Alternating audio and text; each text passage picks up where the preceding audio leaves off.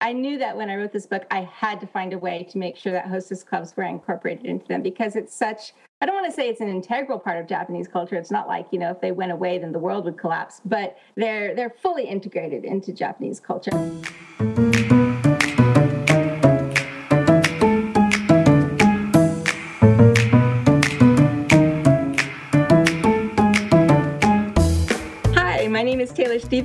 Am the New York Times bestselling author of Vanessa Michael Munroe thrillers, Boots on the Ground, High Testosterone in a Female Body, Jack Reacher, Jason Bourne. If you like them, you'll like this. And um, this is my podcast. I'm flubbing my way through it. I have my good friend Steve Campbell here to keep me on the straight and narrow. We're just chatting and having fun and we've been going over different aspects of the books and it, this is all in preparation for uh, the next in the series which will be coming out on june 30th the mask which takes place in japan and so now, if I'm not mistaken, we're going to be talking a bit about the plot and the story itself. We absolutely are. And I, I have to say, if you like your podcasts off the cuff, underproduced, you're in the right place because we're here to have fun and we're here to tell you about this process that Taylor's going through. This is the fourth episode of the podcast, and in each episode, we've covered a specific topic. So we've worked our way up to the story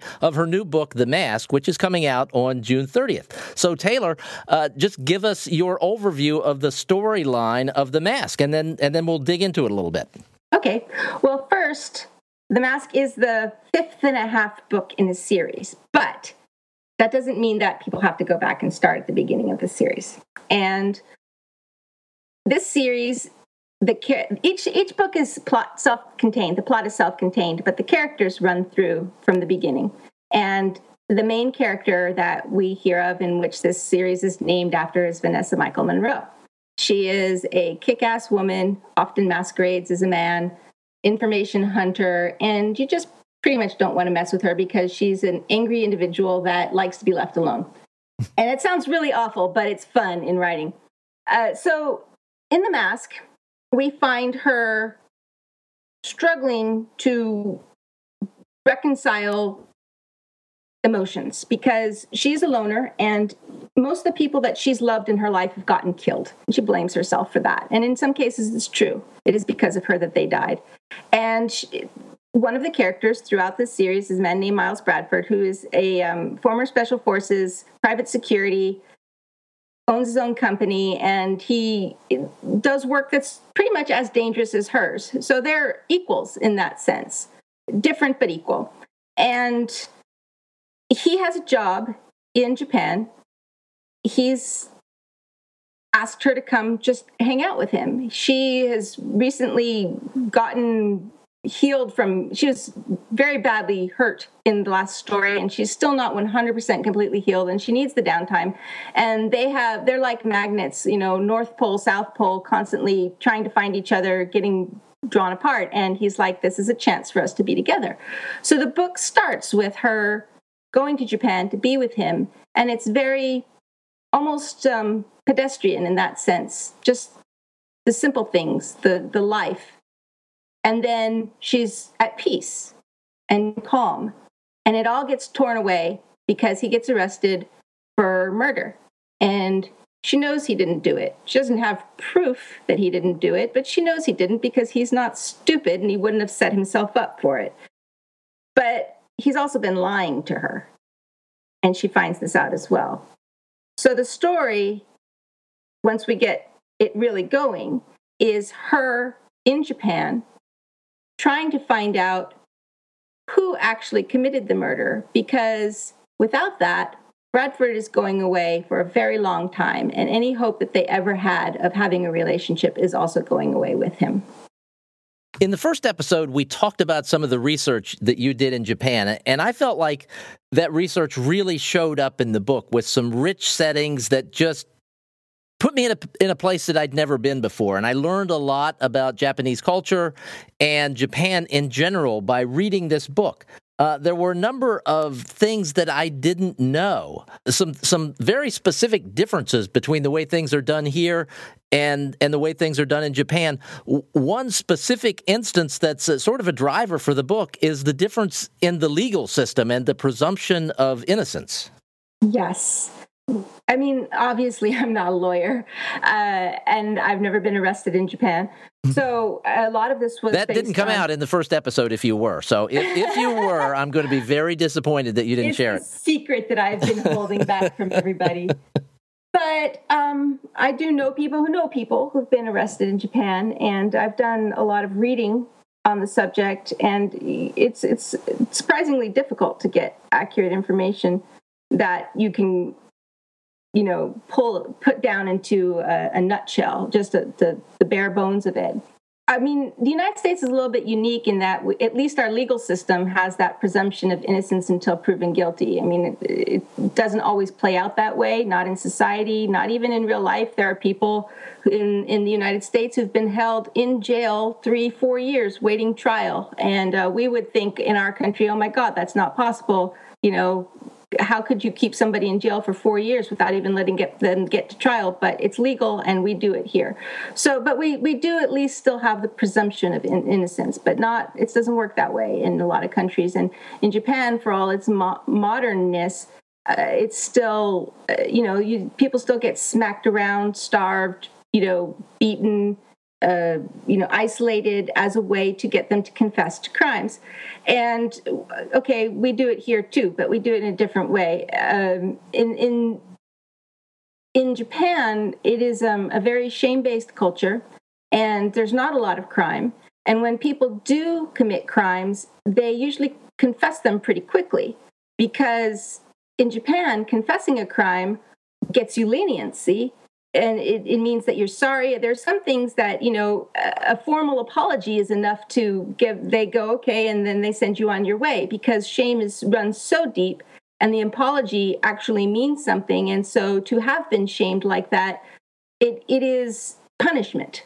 When someone doesn't confess, and the police are convinced that they they've done it, they don't stop until they get that confession because so much of the legal system uh, is based around the idea of confession. Whereas here in the United States, if somebody confesses, well, they're you know they're getting thrown away for a very mm-hmm. very very very long time. So it's exactly the opposite in how it works. Where there, people will be encouraged to confess, and here, no lawyer worth his salt would ever let you confess. And their whole thing is to keep any form of confession out of the the judicial system. So another thing that happens in Japan, and, and this is kind of ties into the plot, is that the police there can hold you for 23 days without any formal charges. And they can extend that under, you know, if the circumstances seem dire enough, they, a judge can rule that that time frame can be extended. And they can also, it's 23 days per charge. So if they give you three charges, then that's 23 days con- uh, consecutively. Yes, consecutively. So during that time that someone has not been formally charged, they have no right to legal counsel. They have really no rights. And so it is possible for them to hold someone for a very long time without them ever having seen a lawyer, without them ever having contact with their family. It, it really all depends on who the people in charge are and how they feel about the case and they feel about the person. Uh, Bradford, being a foreigner, it puts him in a very difficult situation because human nature, Japan, here in the United States, doesn't matter. It's, it's human that we like to blame other people for our problems.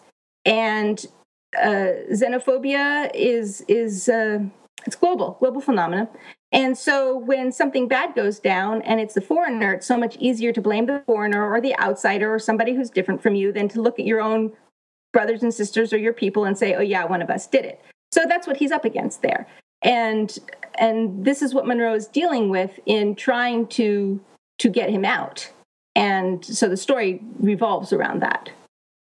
All right, there are a lot of things that that I learned, as I, I, mentioned earlier, about Japan in the book, and one of the things that that kind of came through is is I think we all probably have this idea of what it's like to live in Japan based on what we've seen in the movies.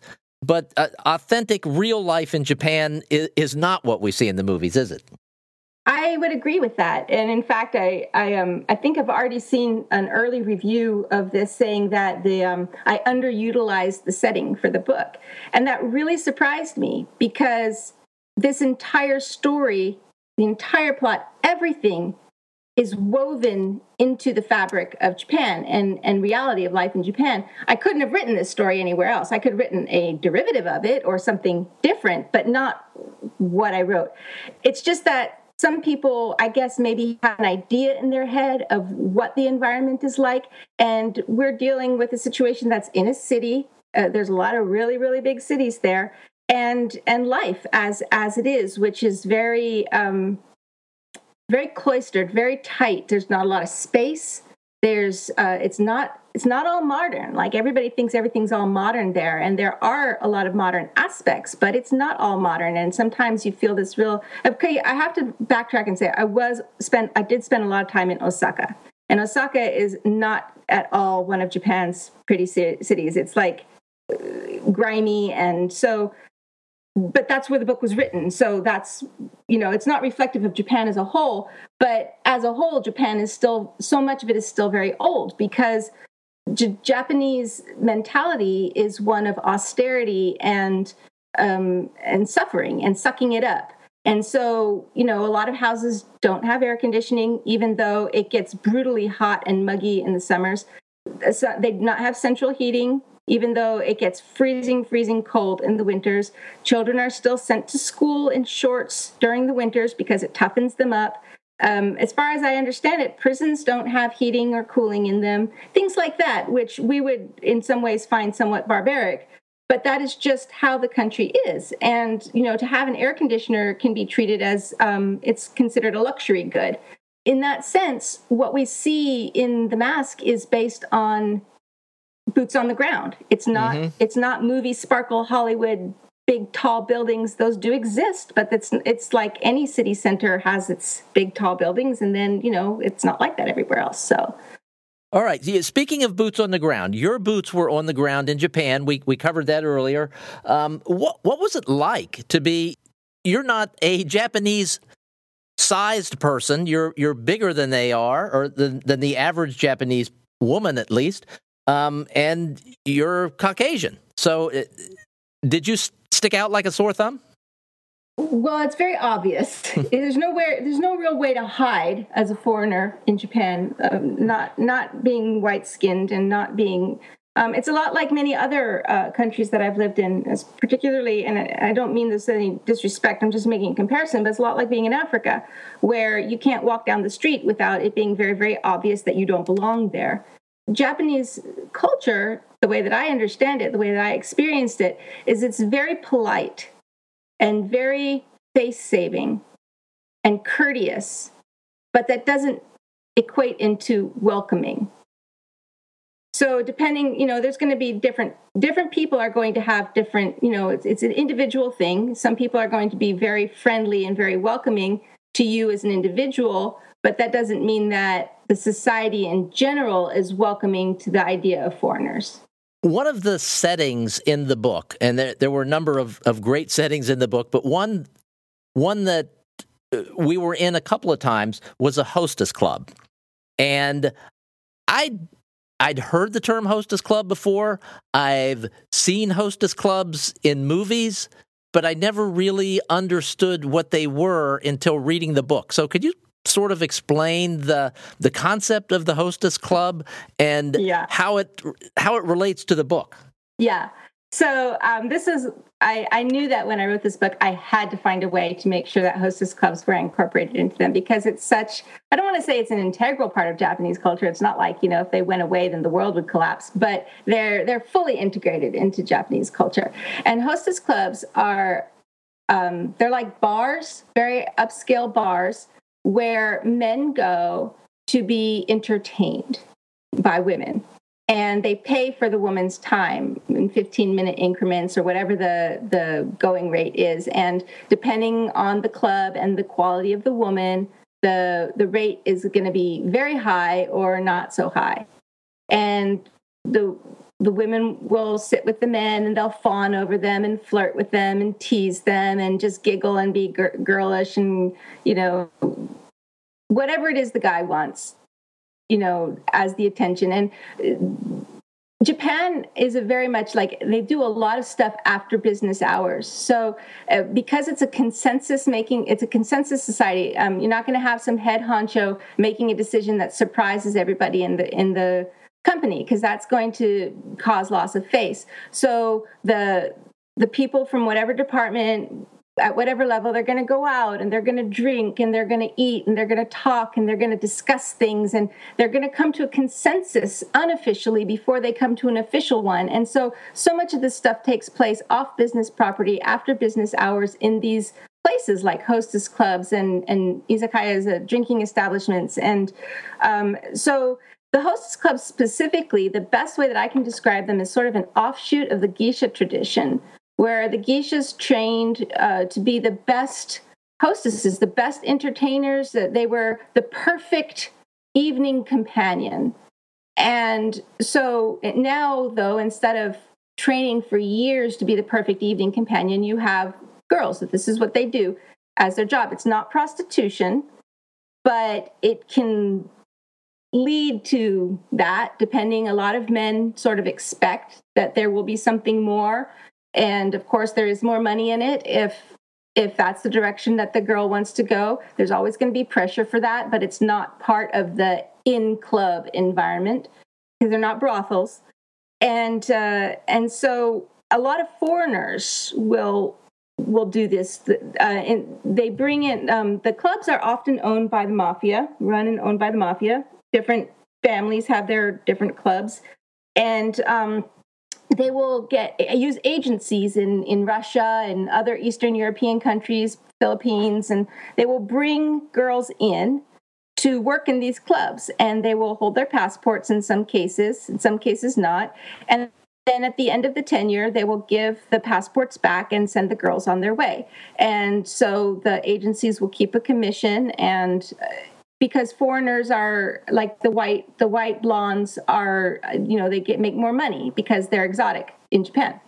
So that that type of environment it is um, it is something that is unique to Japan. I I don't think it exists in that nature anywhere else, and it's not looked on as like um, a strip club would be here in the United States. It's just it's part of the after work environment, and they're everywhere. And um, and just like you know, you go to a drinking district, and there's going to be hostess clubs everywhere, along with restaurants and bars and and you name it.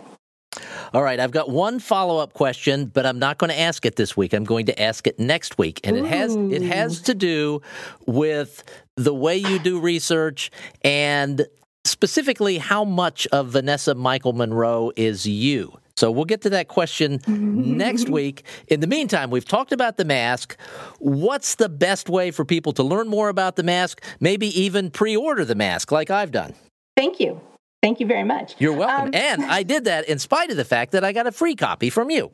See, this is why you're my friend. I um people who want to pre-order by all means please pre-order. Uh, you can do it anywhere that books are sold. You know if you're an ebook reader you've got itunes you've got kindle you've got nook. Um, i know some indie stores also have a way to uh, to do ebooks through I think it's Google or something like that. But anyway, you know, there's ways to do it. If you're a paper book reader, then again, all the same. If you don't care where you will get your books from and you want to like shop around, if you go to my website, which is www.taylorstevensbooks.com, there um, and you click on any of the images of the books that should take you to a menu that can take you to all the different stores. It's a one-stop place where you can go um, it's not it's just a portal. It's not like i'm you know selling the you're not you're not buying them from me. You're buying them from the main stores but it's just a way easy way to get to all of them and see them in chronological order as you do it because sometimes it can be hard to see the chronological order And one of the ways, one of the places you can buy them through your website is uh, through a service called Indiegogo that that actually goes out and purchases the books from independent bookstores, right? Yes, yes. So if you want to support independent bookstores, you can go, you can portal through my website. It'll take you directly to them, and I'm sure they would love your business. All right, and tune in next week so you can hear the question that I didn't ask yeah, I'm dying week. to find out what it is. All right, we'll talk to you soon. All right.